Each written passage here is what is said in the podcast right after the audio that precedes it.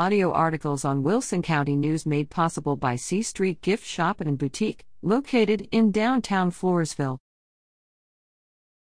Contest winners Loyal readers stop by the Wilson County News office to receive their prizes donated by local businesses after participating in WCN's We're in Wilson County contest.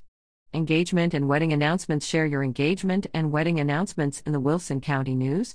Access submission forms online at wilsoncountynews.com. Click on Submission Forms. Your announcement is free with a $25 fee for the photo. For more information, call 830 216 4519